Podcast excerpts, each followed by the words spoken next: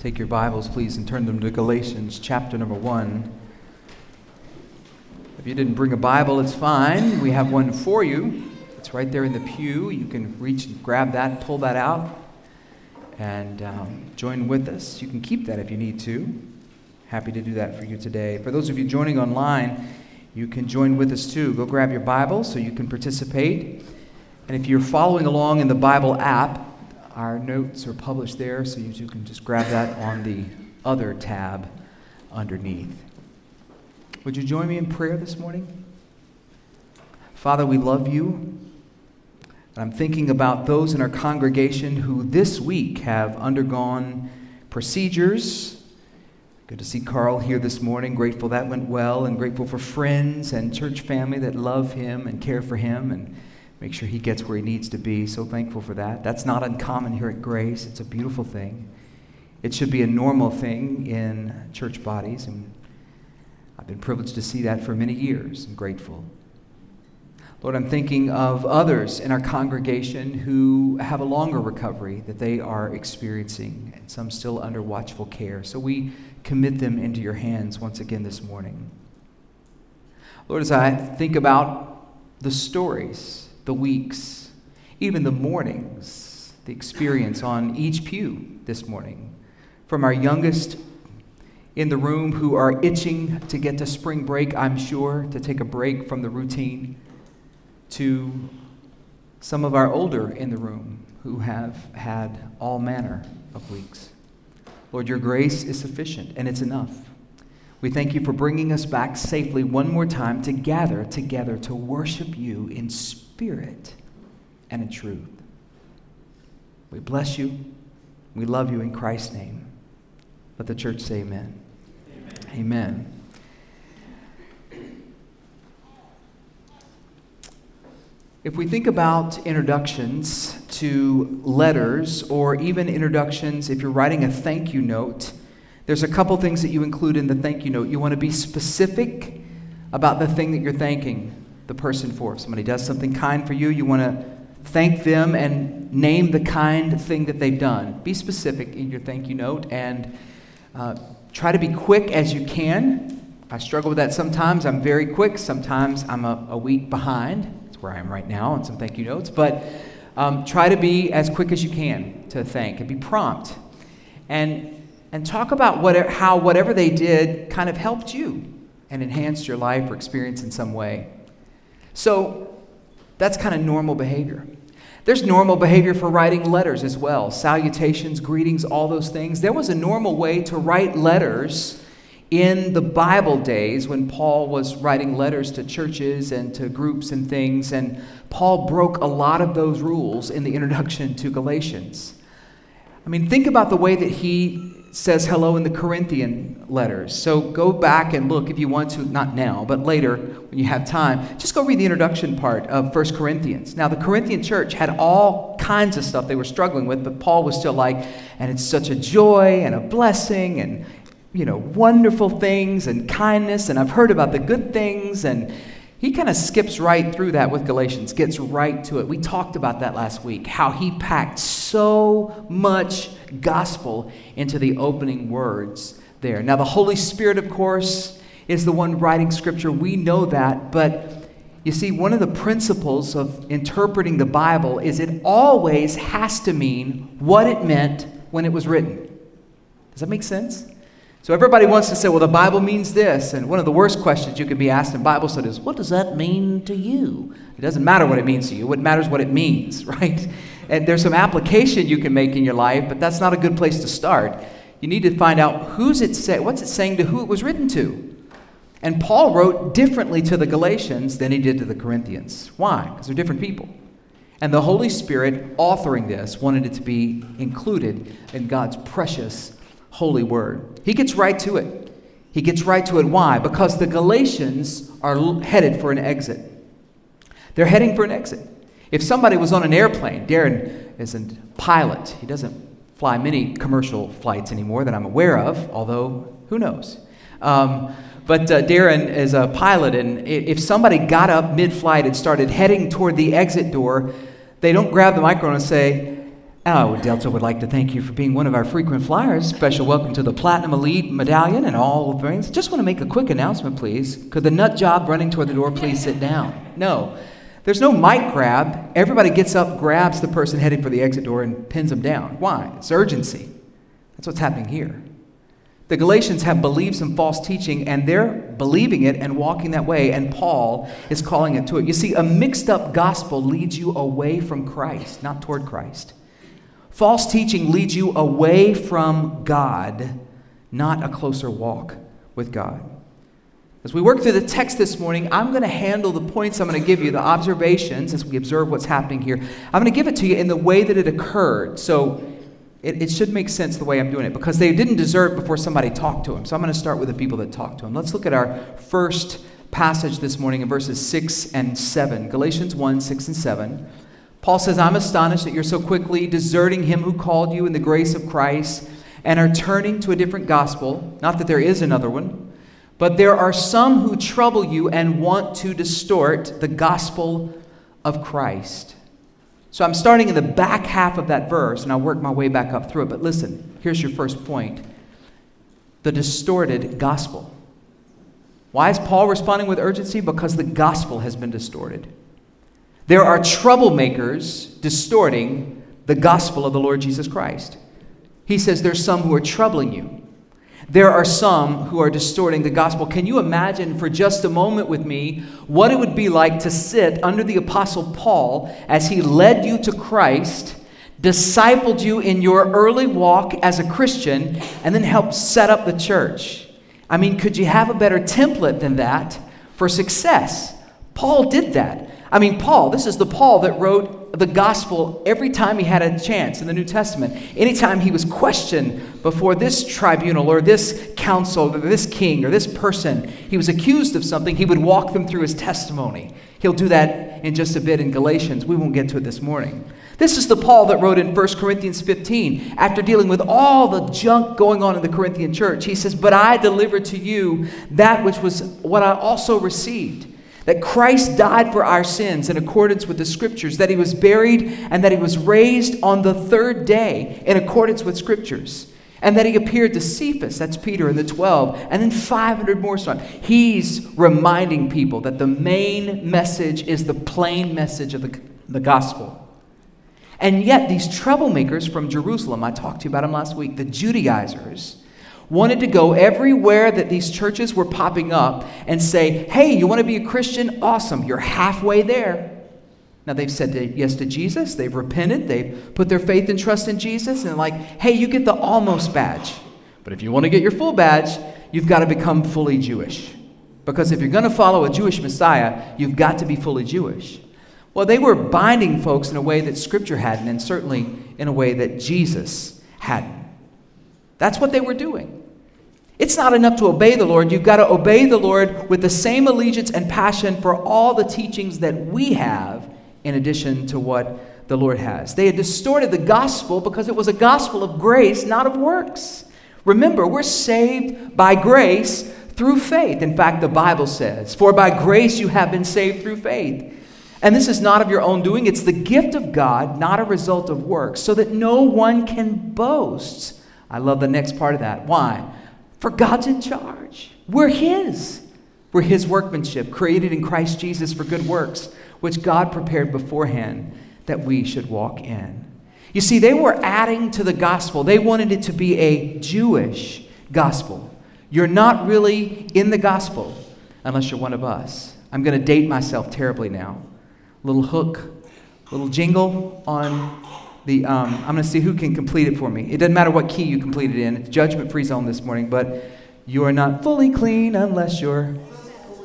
See, the, the marketers kill us, don't they? You haven't heard that since the 80s. But you know you're not fully clean unless you're zestfully clean, right? If you used ivory, that's garbage. If you use coast, you just came right from the dump. You're not really clean unless you're zest. And then you got the Irish guy singing and stuff crazy. You don't know what's going on.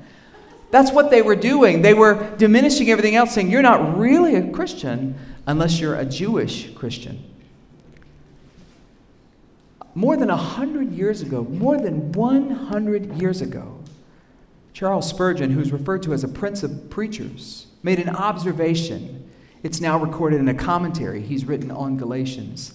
And he said, in these times, when er- in these times, 100 years ago, when errorists of all kinds are anxious to mislead us, we need to pray every day.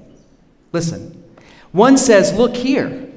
Another says with equal vehemence, Look here. We have not only another gospel, but we have 50 other gospels now preached.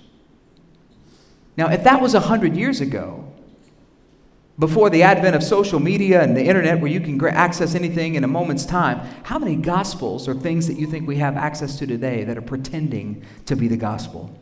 Paul uses the word distort. That word means to change, to pervert, is what the word means. One commentator says the word means a radical change. It's like changing water into blood, like changing fresh water into salt water, like changing feasting into mourning or daylight into darkness. Yikes.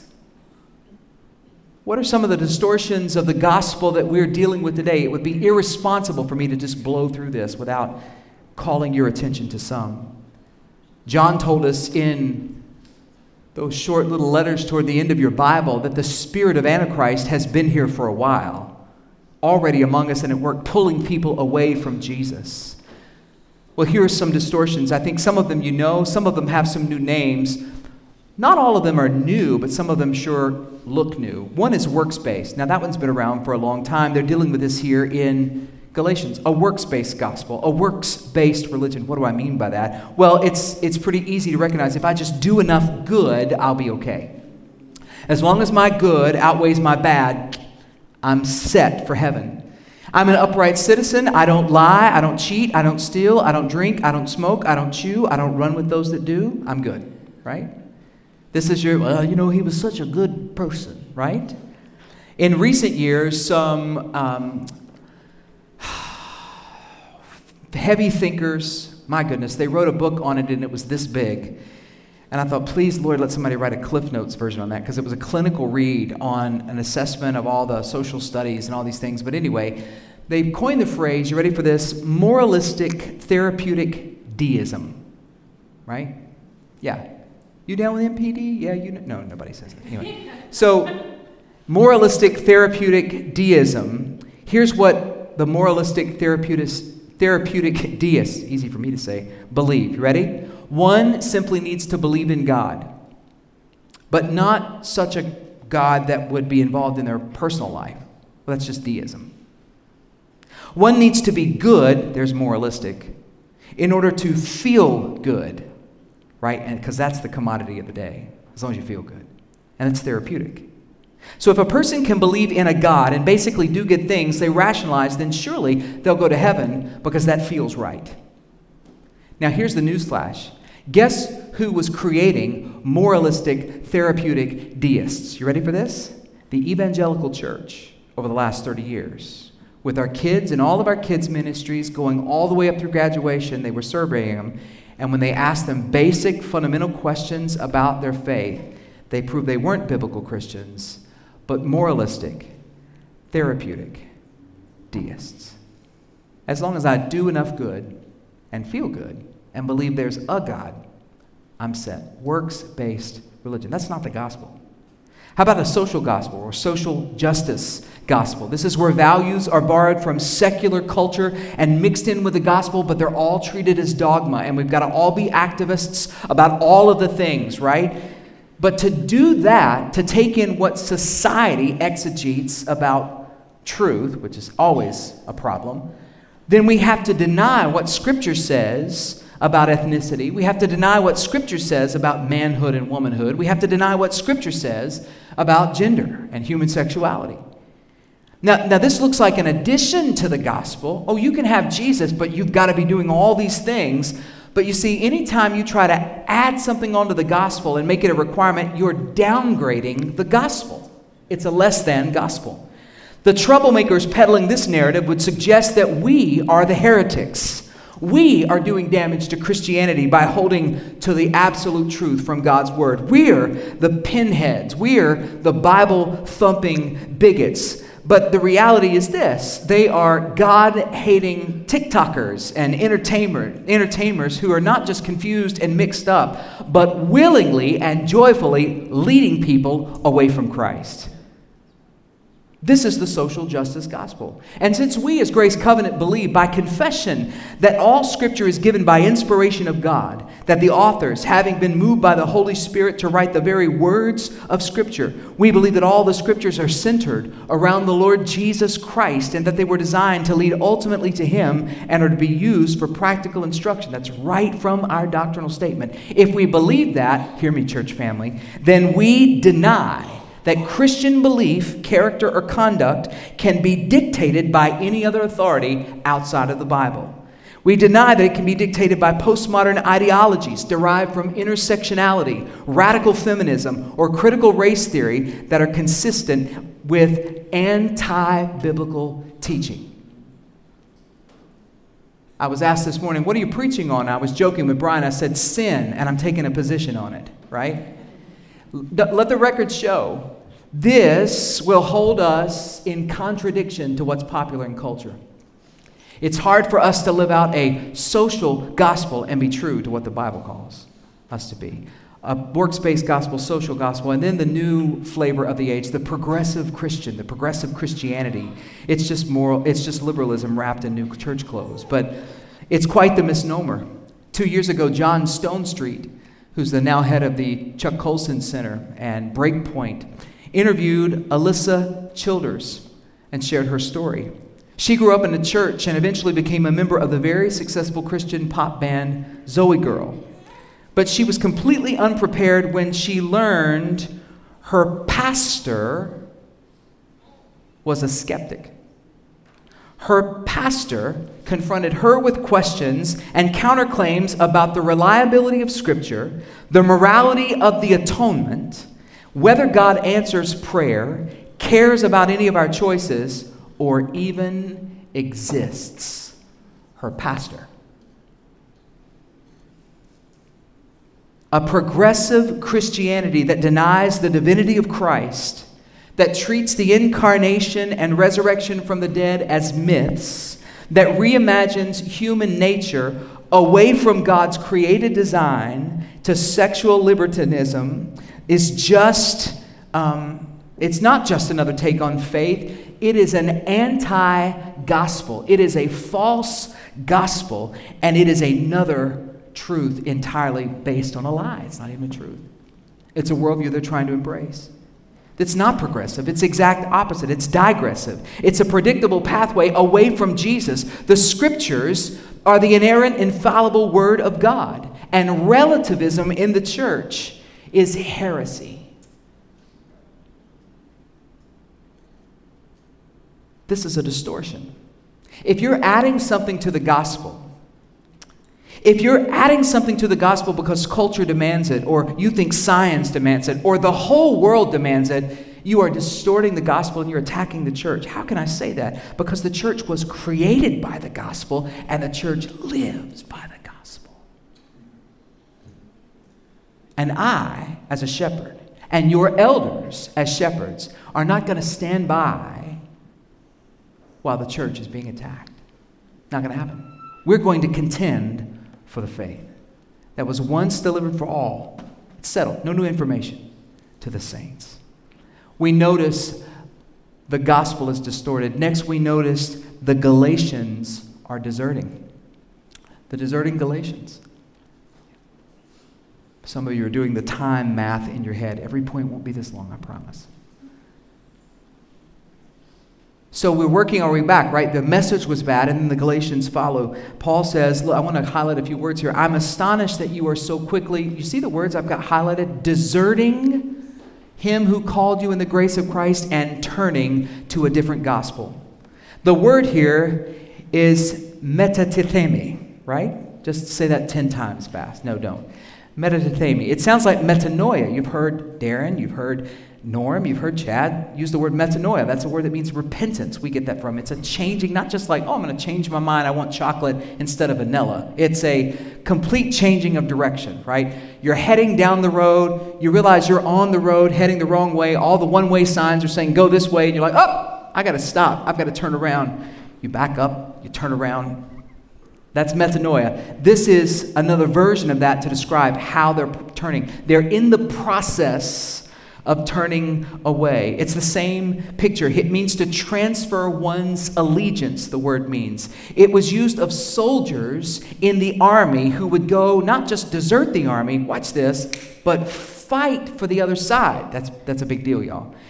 It, it's a bigger deal. That's a bigger deal than politicians who just change parties. I don't know if that's as big of a deal as somebody this morning who would put on a Carolina jersey who was a Duke fan but it's still a big deal. Had to get it in, right? Me and the sports, right? There you go. That's all you get. But the Galatians were for turning. I'll come back to another word or two in there as we look at Paul's response, but they were for turning. They, they were presented with something and they're like, yeah, that, that sounds good. Let, let's do that. They were for turning. Years ago, Margaret Thatcher, former prime minister in the United Kingdom, was being bullied by the opposition party. She was being bullied by the press. And she was being bullied by folks misrepresenting what the populist vote was, telling her that she was heading the wrong way. This will be completely new news to you, right? you have never heard of a country doing this before. But at the time, the United Kingdom was overtaxing people and spending more money than they took in. I know. I had to look it up. I didn't even know what that meant. I'd never heard of that before. So they keep spending more than they're taking in, and, and Margaret had instituted some austerity measures that were painful. She had canceled all of the unnecessary, unvital programs and was saying, No, we've got to be adults here. We've got to stop overspending, and it's going to be painful for a while. And they were taking this. They were calling for her to turn around. They wanted a U turn. There was a campaign, U turn signs. U turn, U turn, U turn. They wanted to go back to where they were. They didn't care about truth, they just wanted to feel good, right? They just wanted all their programs back. On October 10th, 1980, she gave a speech at a conference.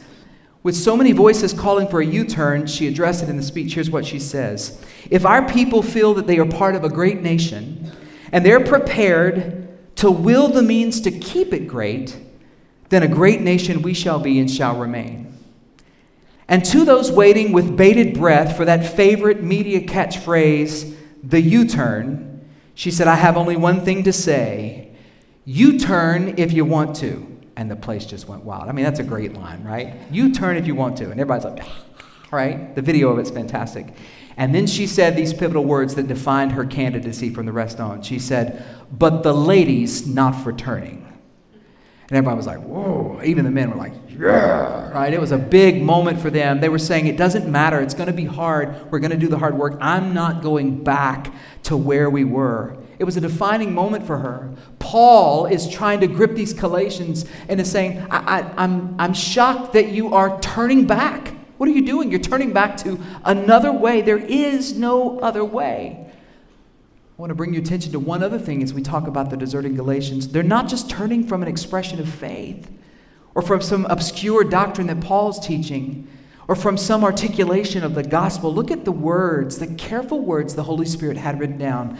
I'm astonished that you're so quickly deserting, say that next word, Him. Him.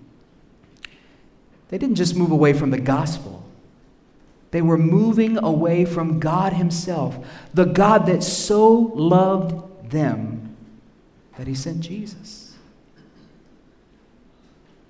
You see, when you forsake the gospel, when you forsake the Bible, when you reject the Lord's commands and the church's instruction from the Bible, you are rejecting the Lord Jesus Christ. You're rejecting the Holy Spirit as the clearly defined role, as his clearly defined role in Scripture is to point us to Jesus and to bring the Word alive. You're rejecting the Father who had such great love that it pleased the Father to bruise his Son to make you whole. That's what you're rejecting. You see why distortions matter? It's a big deal. You've got a distorted gospel leading to deserting Galatians, and it results in a dismayed apostle. Number three, you could say leader there, but we're Grace Covenant. We don't get to say apostle much. I thought it'd be a nice word to insert. That's what it was his title. You've got a dismayed apostle. You know the verse, we've hit it a couple times, but he says, I'm astonished that you're so quickly deserting. He was astonished. Not, I want you to look at the words there. He wasn't astonished that they had left. Ouch.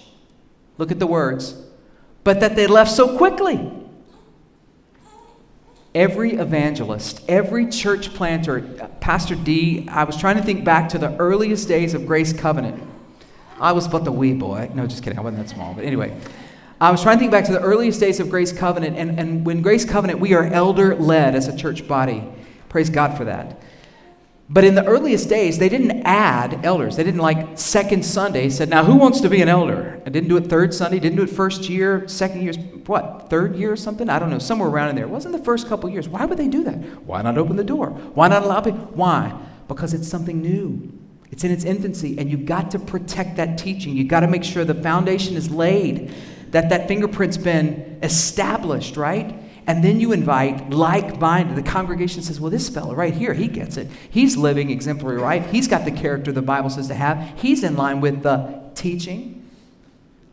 When somebody first comes to Christ, you don't just turn them loose. You don't say, Hey, praise God, thanks for coming to Jesus, Lauren. So glad you said yes to Jesus. Have a great life. Here's another gospel tract. No, they don't just need something in their life, they need somebody. Why? Because you know who's got the best follow up plan in the world? the enemy. He's waiting on believers. He wants to discourage. Do you remember when you came to Jesus? You're like, Yes, Lord, everything's great. I love Jesus. You get out the parking lot, and the devil like whispered or had some demon or something whisper. You're like, You're not really a Christian. You're like, What was who was that? If you were really saved, you wouldn't have thought that thought. Well, you just said what, what's going on, right? The enemy loves to follow up with discouragement and depression and, and doubt. These are, these are weapons he's been using from the beginning of time. Paul knew this, but it was very quick. Listen, here's what the historians tell us. If this was about a year after he planted these churches, ouch. That's quick. Church planters know well you've got to protect the church plant early. Evangelists know well you've got to protect that new convert early. Some folks showed up very quickly after Paul planted the church and said, Hey, you need to add this to your teaching. And they're like, Sure, yeah, they bought it. Does this remind you of any account in the Old Testament that you've read? Any account where maybe, maybe just maybe, the leader had given a powerful word from God and then was communing with God on behalf of the people, and before like he could turn around, the Lord says, well, let me see if I can think of a scripture for you from Exodus 32. The Lord says to Moses, while Moses, hey, Moses, sorry to break up the party. You need to go down for your people whom you brought up out of the land of Egypt have corrupted themselves. Moses is like, well, I'm sure he thought, well, I've just come up the mountain. I've only been up here a handful of days. This was less than a year. Paul's was a year. This was less than a year. Handful of days. What are they doing? Are they just like are they just kind of goofing off? They're not really worshiping? Oh, no, no, no. They've turned aside quickly, there it is again, out of the way that I commanded them. They've made for themselves a golden calf and have worshiped it and sacrificed it and said, These are your gods, O Israel, who brought you up out of the land of Egypt. I'm glad they cast Charlton Heston, right? He needed to come down and break those things. Come on. It needed somebody mad. My word. They're seeing thunder and lightning on the mountain, and they're like, oh, well, we, we, we better build a golden calf and worship it. And we are so quick to judge them. But listen, sometimes when heaven feels silent to us, or we get a little off track, and we close our Bibles and start listening to other voices more than we listen to the Word of God, we can get off track so fast, it's scary. You read, some of you on our reading plan this week in Judges, how quickly they would be confronted with their sin, go, oh, yes, we're sinners, we want to do right let's go back and do this thing over here, right? Yeah, no, no, no, no, we're walking right. Yes, yes. And as soon as the leader turns it back, they're like, yeah, we're, we'll catch you later, right? Everybody did what was right in their own eyes. Paul was astonished at how quickly they had done it. The Galatians had come to Christ. They had put on clean robes of righteousness. Imagine that. Picture that in your mind. And with those clean robes on, you know what they're doing? They start heading back to the trash to look for their old clothes. Stay out of the trash, brother or sister. Stay in the Word. Don't try to put on the trash from the world. The fourth observation this morning as we look at the text is we see the gospel is distinct from all of this. In verses 7 through 9, Paul like doubles down on the authenticity of the gospel. Later on in Galatians, he articulates it beautifully. I want to hang with this passage, being sensitive to what we can try to cover in one Sunday morning this morning. But there's a distinction here. He says, not that there is another one. He said, You've gone after another gospel, and then right after that, it's a little tongue in cheek statement. He says, there's, really not another gospel. Verses 7. But even if it were us, we, who's the we? Paul and all the brothers that were with him. Remember, he didn't come alone. All those that were in total agreement of the gospel's authenticity. These are the folks laying the groundwork for the church. Paul says, even if we get it wrong, or Gabriel or Michael comes down from heaven, puts the trumpet down to the side, and starts saying something different than what Jesus has clearly said, or we've taught about what Jesus has said, let him be accursed. The word is anathema, it means cast out. Kick me out. The Apostle Paul, kick me out if I mess this up. Wow. As we've said before, and now I say again, if anyone is preaching you a gospel contrary to the one you receive, let him be accursed. I'm thinking of the teenagers in the room. I'm thinking of the middle schoolers in the room whose parents have the same disease that I have. We all have it. We don't know where we got it. We thought we could avoid it. We tried for a vaccine and it didn't take. But you know what I'm talking about teens and middle schoolers where the parent tells you what you did wrong, explains why it was wrong, and then we go through it about three more times and you're like, I got it. I got it. Paul is making the point and he's making it very clear here. He's saying, even if we do something different, we're cursed. Let me say it again. If anybody does it differently, it's wrong. Ouch. This is serious. It's a picture here of devoting something toward exclusion from the faith. It's not a call for vengeance or violence against the person who's the false teacher. He wasn't calling for stoning anybody. That's not what this was, but it was an exclusion from the body of Christ. Process that.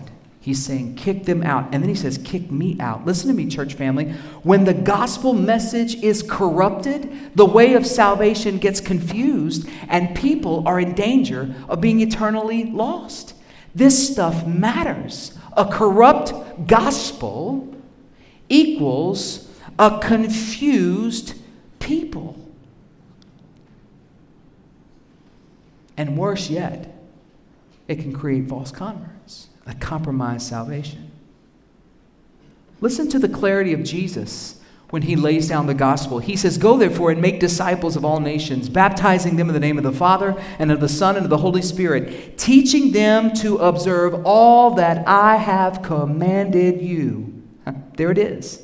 John 10. My sheep hear my voice. I know them and they follow me. Luke 9. If anyone comes after me, let him deny himself, take up his cross, and follow me. Jude 3 writes, before the Bible is even completed in the form that we know, he's writing this letter of admonition and saying, It's necessary. I've got to tell you, contend for the faith. Watch the phrase that was once for all delivered. That's it, period. There's no new gospel. There's no new information you need. It's right here, contained in these 66 books of God's precious, infallible, inerrant, revealed word. God speaking Himself. And you say, I don't understand it. He gave His Holy Spirit to help us understand it. Let me tell you what will help you understand this more than any help program you can get to fall in love with the author.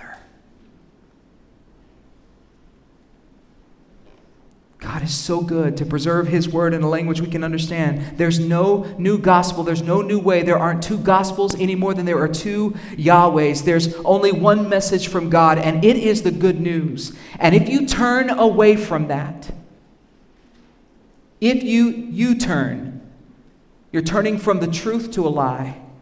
You're turning from peace to trouble. You're turning from life to destruction. Why would you do that? When God said you're a chosen race, a royal priesthood, a holy nation, a people for his own possession, that you may proclaim the excellencies of him who called you out of darkness and into his marvelous light. Once you were not a people, but now you're a people. Once you did not know mercy, but now you have obtained mercy. And then you see why Paul's desire, the disciples' desire, the disciples' desire, very last point this morning, is what it is. He's not worried about what man thinks about him. He's not concerned about that. Why? Because he's got a living relationship with the living God who became the living Word to lead us all to heaven and glory. What a God. What a Savior. Look at the verse. He says, What am I doing? Am I concerned about all this? Am I trying to seek your approval?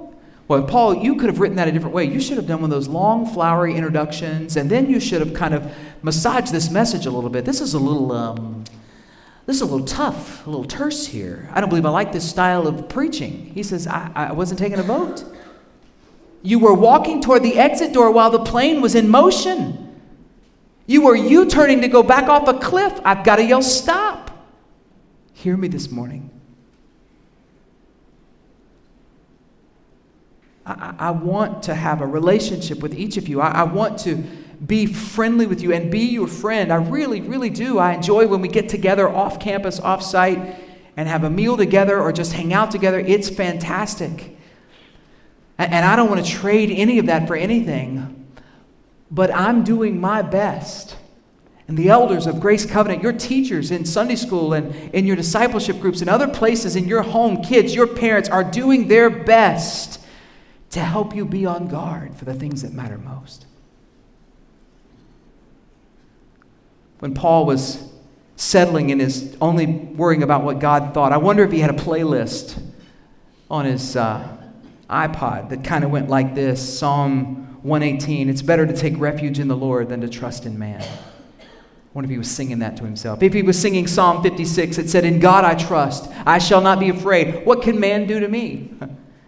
And then he hits next and goes to the next track from Psalm 40. Blessed is the man who makes the Lord his trust and who not does not turn to the proud, those who go astray after a lie. Proverbs 29 The fear of man lays a snare, but whoever trusts in the Lord is safe. We're landing the plane now. Paul knew that to follow Jesus meant that Jesus was making you something not better, but new. He's come to make you new. What a God. What a Savior. As Julia comes this morning just to find her place, we're going to transition to communion in a minute. What's the takeaway from this? You got five points that were just really observations from the text. You, you probably, with time and tools, would have come to those conclusions or better, no doubt. But there's a five clear things that jump out of the text. Some interpretation for some of the words and what they mean. What, what's some of the application here? Well, I think there are kind of some stakes in the ground that we need to be reminded of. Here's the first one there's only one gospel. And when people try to stick a term in front of the gospel, that, that's not a good, that's a red flag for you, right? The gospel doesn't need to be enhanced. Jesus said, remember in Matthew 28, that passage I read, Go therefore and make disciples of all nations, baptizing them in the name of the Father and Son and the Holy Spirit, teaching them to observe, to obey all that I have commanded. Wow.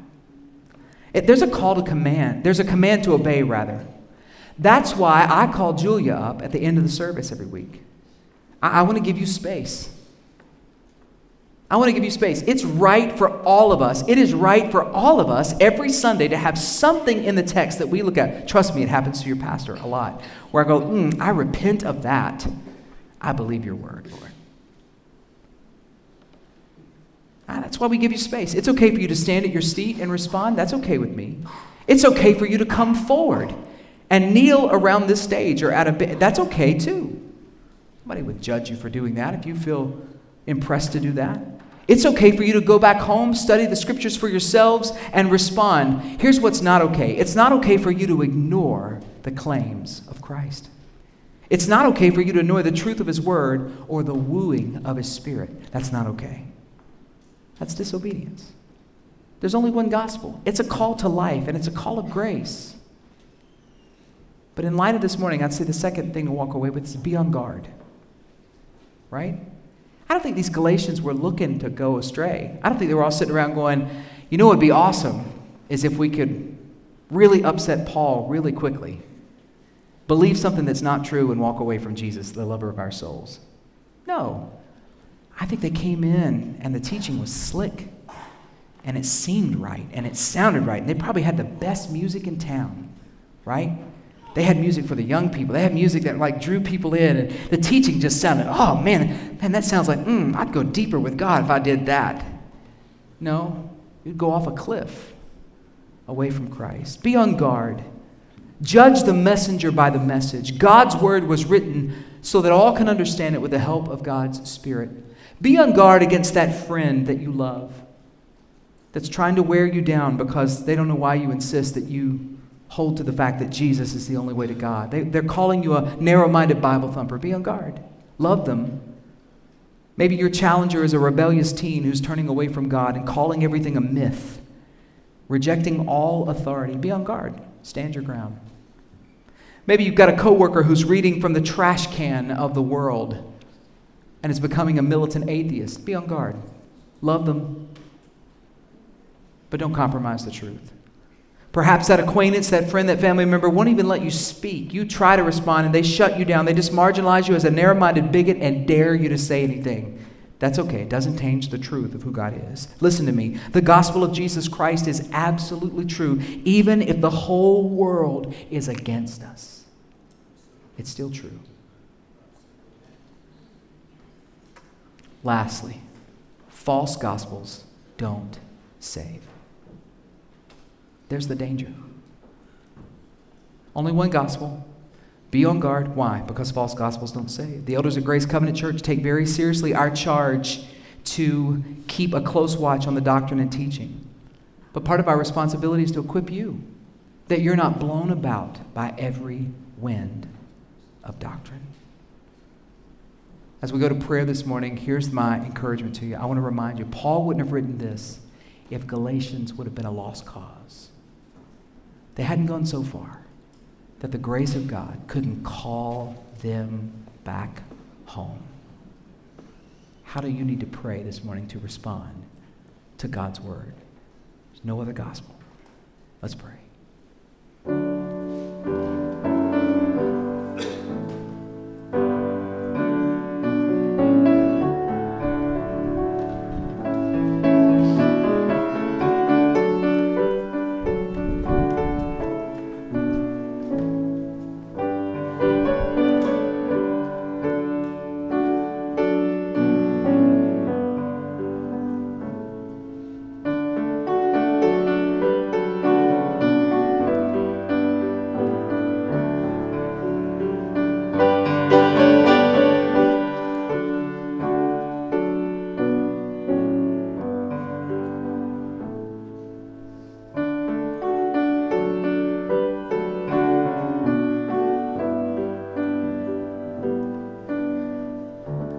We feel the pressure this morning of the forces around us that seem to be spiraling out of control. I mean, if we're honest, that's what it looks like.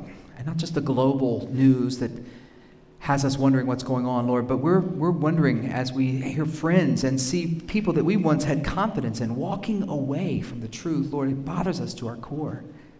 I pray that Grace Covenant Church, not as the institution, but certainly as the institution, but as a people, recommit ourselves afresh every morning to walk in your truth, regardless of what the folks around us might say. Help us to stand true and firm in these days of apostasy, Lord. Thank you for the gospel of grace. In Jesus' name, let the church say amen.